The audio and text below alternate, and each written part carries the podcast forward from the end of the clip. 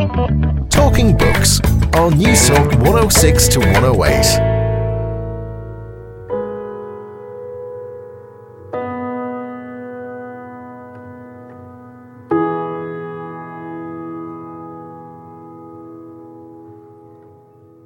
And I, I, don't wish this to sound like uh, sort of a gloomy and a despairing thing. We lose our near ones and our dear ones, but uh, it's not that we move on. We retain a sort of a sadness of the loss of those we love. That's part of the joy of being alive, and that's very true of my my memories of my mother, who died 25 years ago. But I still occasionally find myself finding things in in books otherwise that I can't wait to tell her about. And then I said, ah, no, I can't do it just now, can I? But uh, yeah, loss defines who we are, but it doesn't mean, mean that life is a process of moving from one piece of despair to the next. What is a paradise? How do we define it? And do we need to step away from the human world to find it?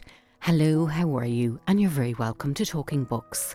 I'm Susan Cahill. It's lovely to have your company this evening. Well, tonight in Talking Books, we're going to meet with award winning journalist and wildlife writer Simon Barnes, author of How to Be a Bad Bird Watcher and Bird Watching with Your Eyes Closed, whose latest book, The Sacred Combe A Search for Humanity's Heartland, has just been published by Bloomsbury, where Simon asks his readers Have we become nature deprived?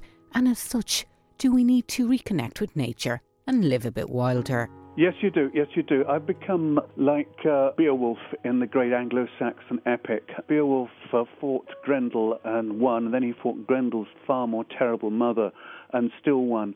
But right towards the end, he had to take on the dragon, and he went into that fight knowing that he was going to lose. But that didn't stop him going into the fight because he knew it's far more important to be on the right side than it is to be on the winning side.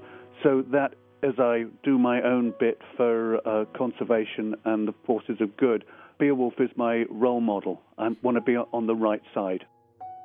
I've always turned to wildlife, not because sport isn't enough, but because humanity is not enough. I've always said that uh, if uh, sport was abolished tomorrow, then I'd probably find some other way of uh, writing about humanity. But if wildlife was abolished tomorrow, far more likely a possibility, then I, I wouldn't want to live. Simon Barnes is a multi award winning English sports journalist and wildlife writer. Now, for over 30 years, Simon wrote for the Times newspaper in London, and up until 2014, he was the paper's chief sports writer. Simon also wrote a wildlife column in the Times Saturday edition. Well, I had the pleasure of talking to Simon on the publication of his latest book, The Sacred Combe A Search for Humanity's Heartland, where Simon writes Loss is what matters. Loss is what defines a paradise. Without loss, no paradise can exist, or so it seems. Uh, name's Simon Barnes. I've uh, worked as a writer all my life. Can't do anything else. That's uh, that was that was simple enough. I've spent a lot of time in sports writing, mostly with the Times.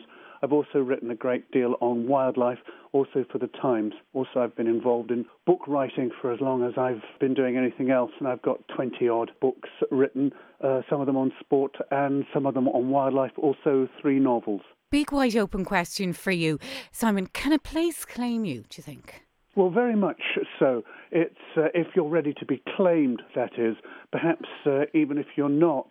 But there is uh, some places that we have a particular affinity for, sometimes with people, sometimes with a person, sometimes with a, a, a landscape. A friend of mine recently uh, wrote a love song to the city of Montreal, and you didn't have to be Sherlock Holmes to work, but there was a certain Montrealian involved in that one somewhere along the line.